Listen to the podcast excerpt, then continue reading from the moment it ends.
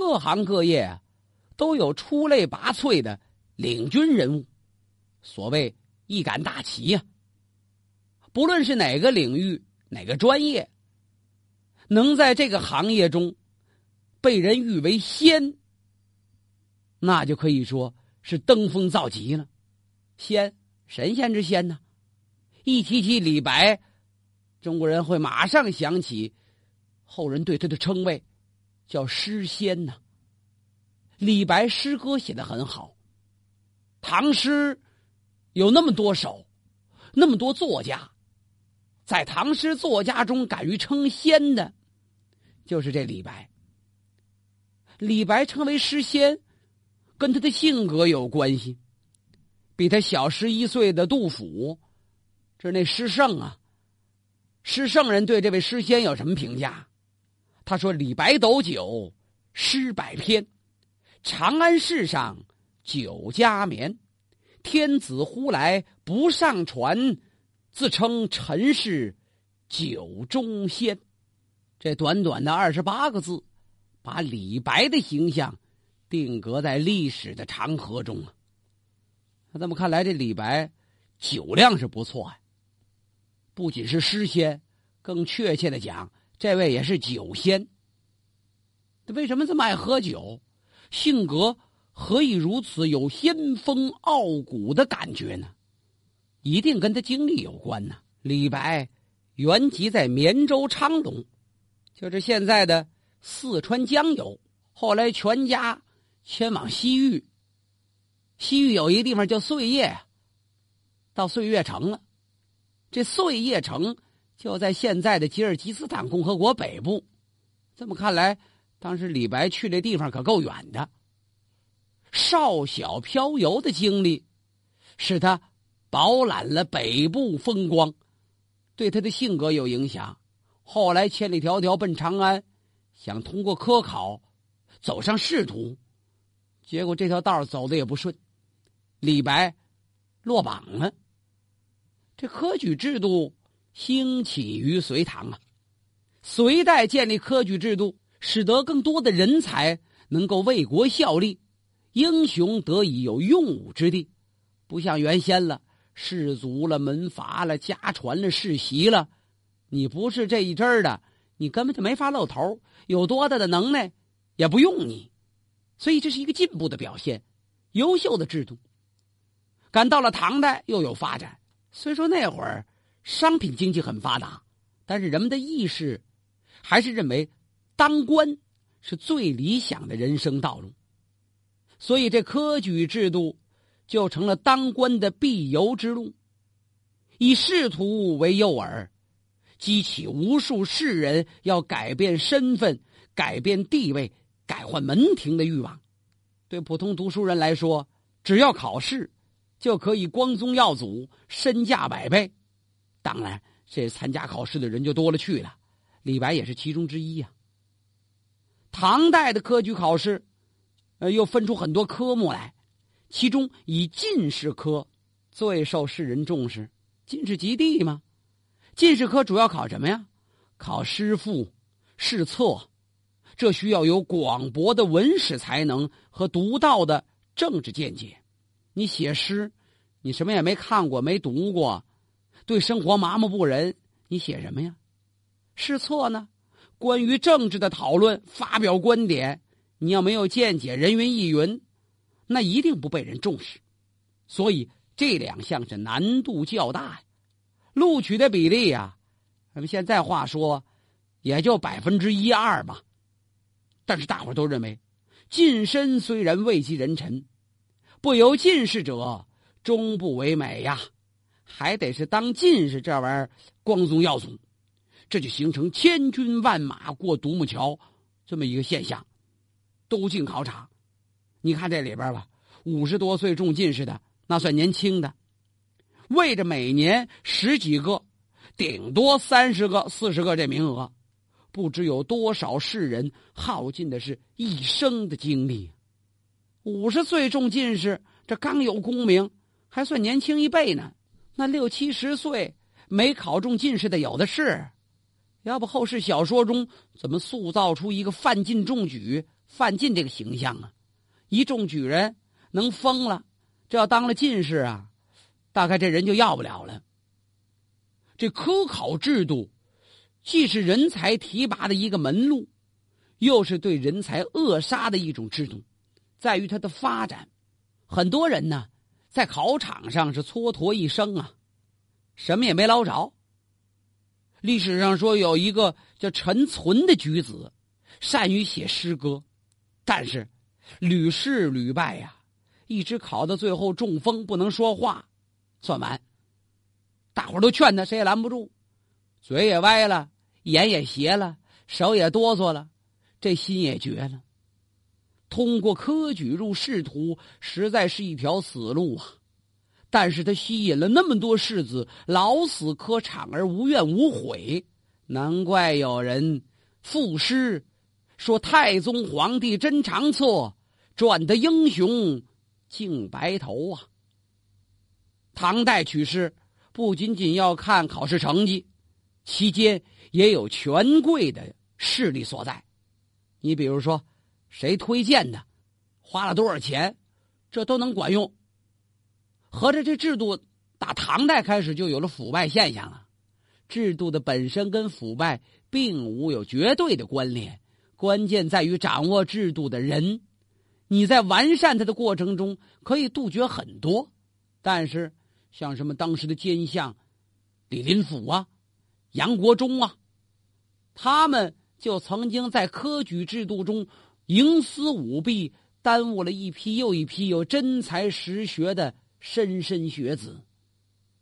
所以，像李白、杜甫这样的杰出的诗人、伟大的文学家，都没有通过科举考试，这也毫不为奇呀。所以，这二位诗人，他们的作品。才有一种特殊的深沉。李白是浪漫主义大师，杜甫是现实主义的代表啊。一个被称为诗仙，一个被称为诗圣。浪漫中能看出心酸，现实里你能读出黑暗。要不怎么管这杜甫叫诗史呢？他的诗啊，跟历史一样。人家侥幸的，命好的，中上了进士的。当时人们称为登龙门呐，登了龙门那什么心情啊？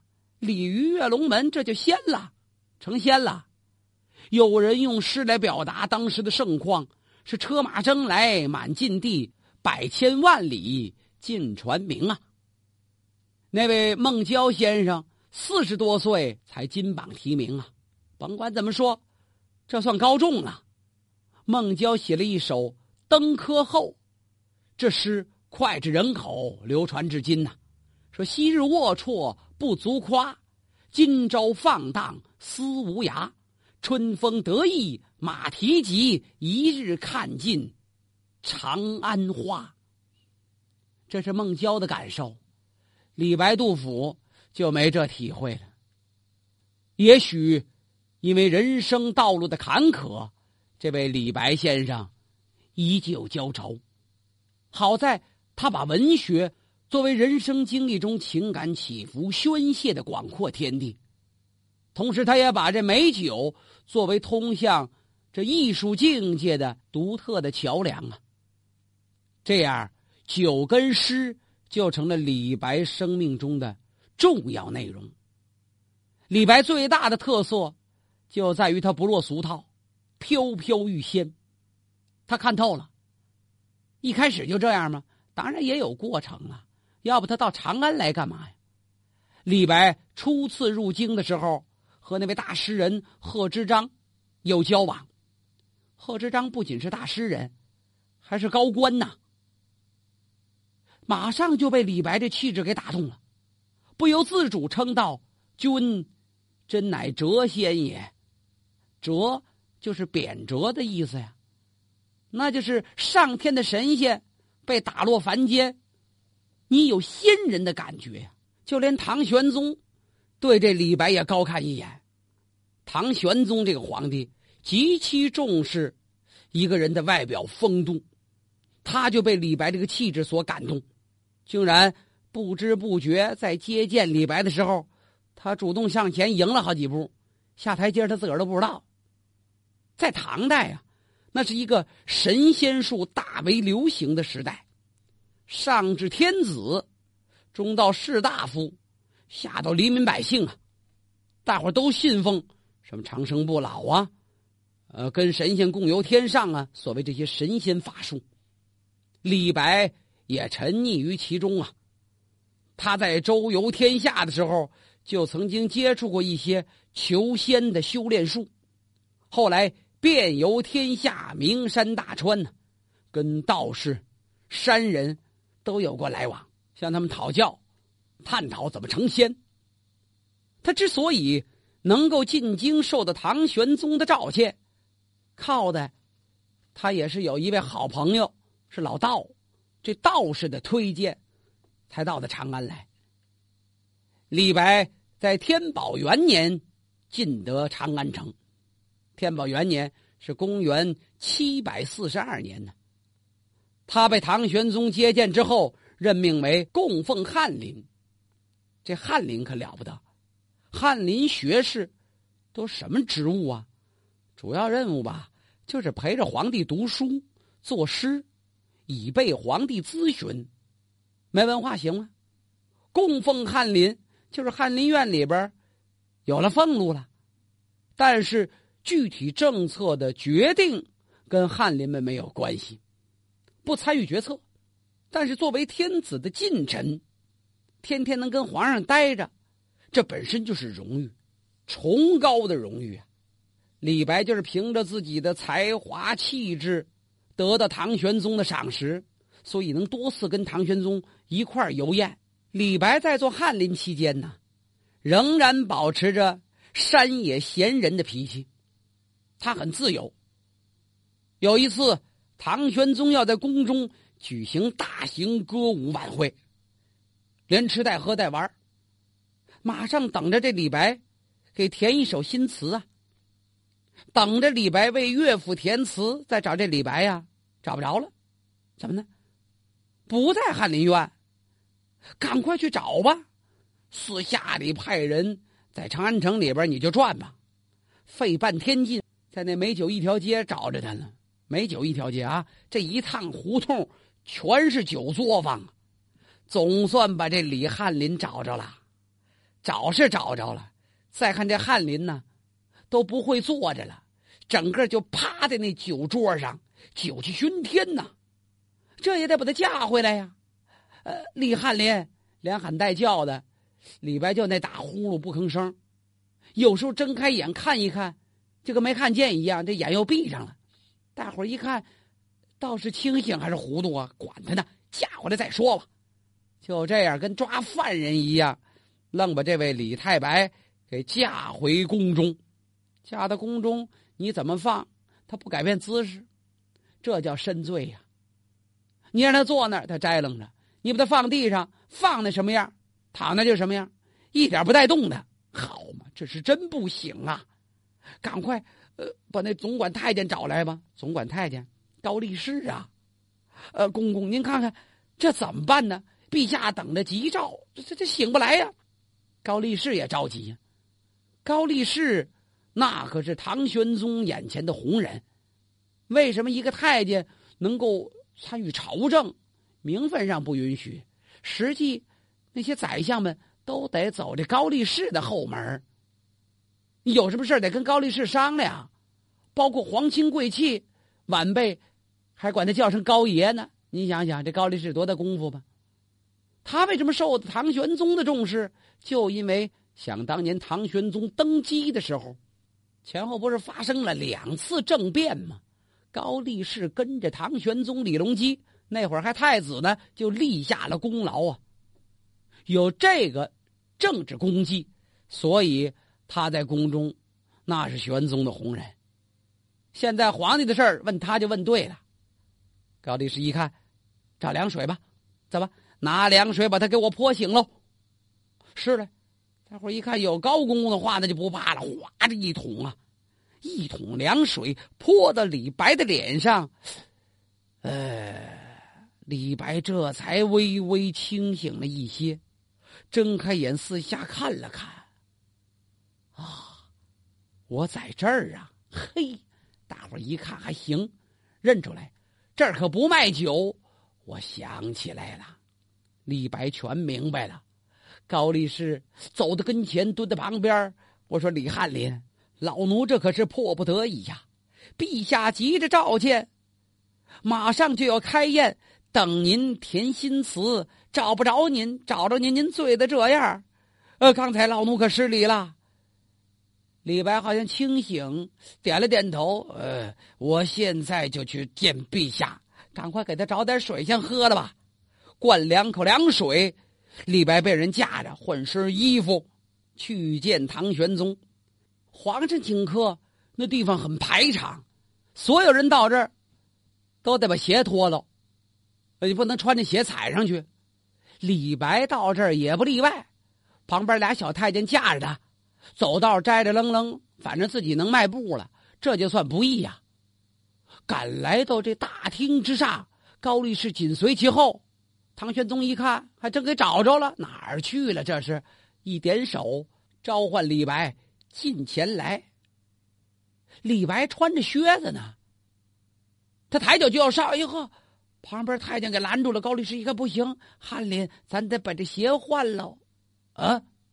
李白一低头一看，穿着靴子不假，换靴，自己这俩手搭着旁边的小太监肩膀上，他一个人站不住，在半醉半醒之间，他说了这么一句，把腿往起这么一抬，冲着高力士嚷了一声：“脱靴！”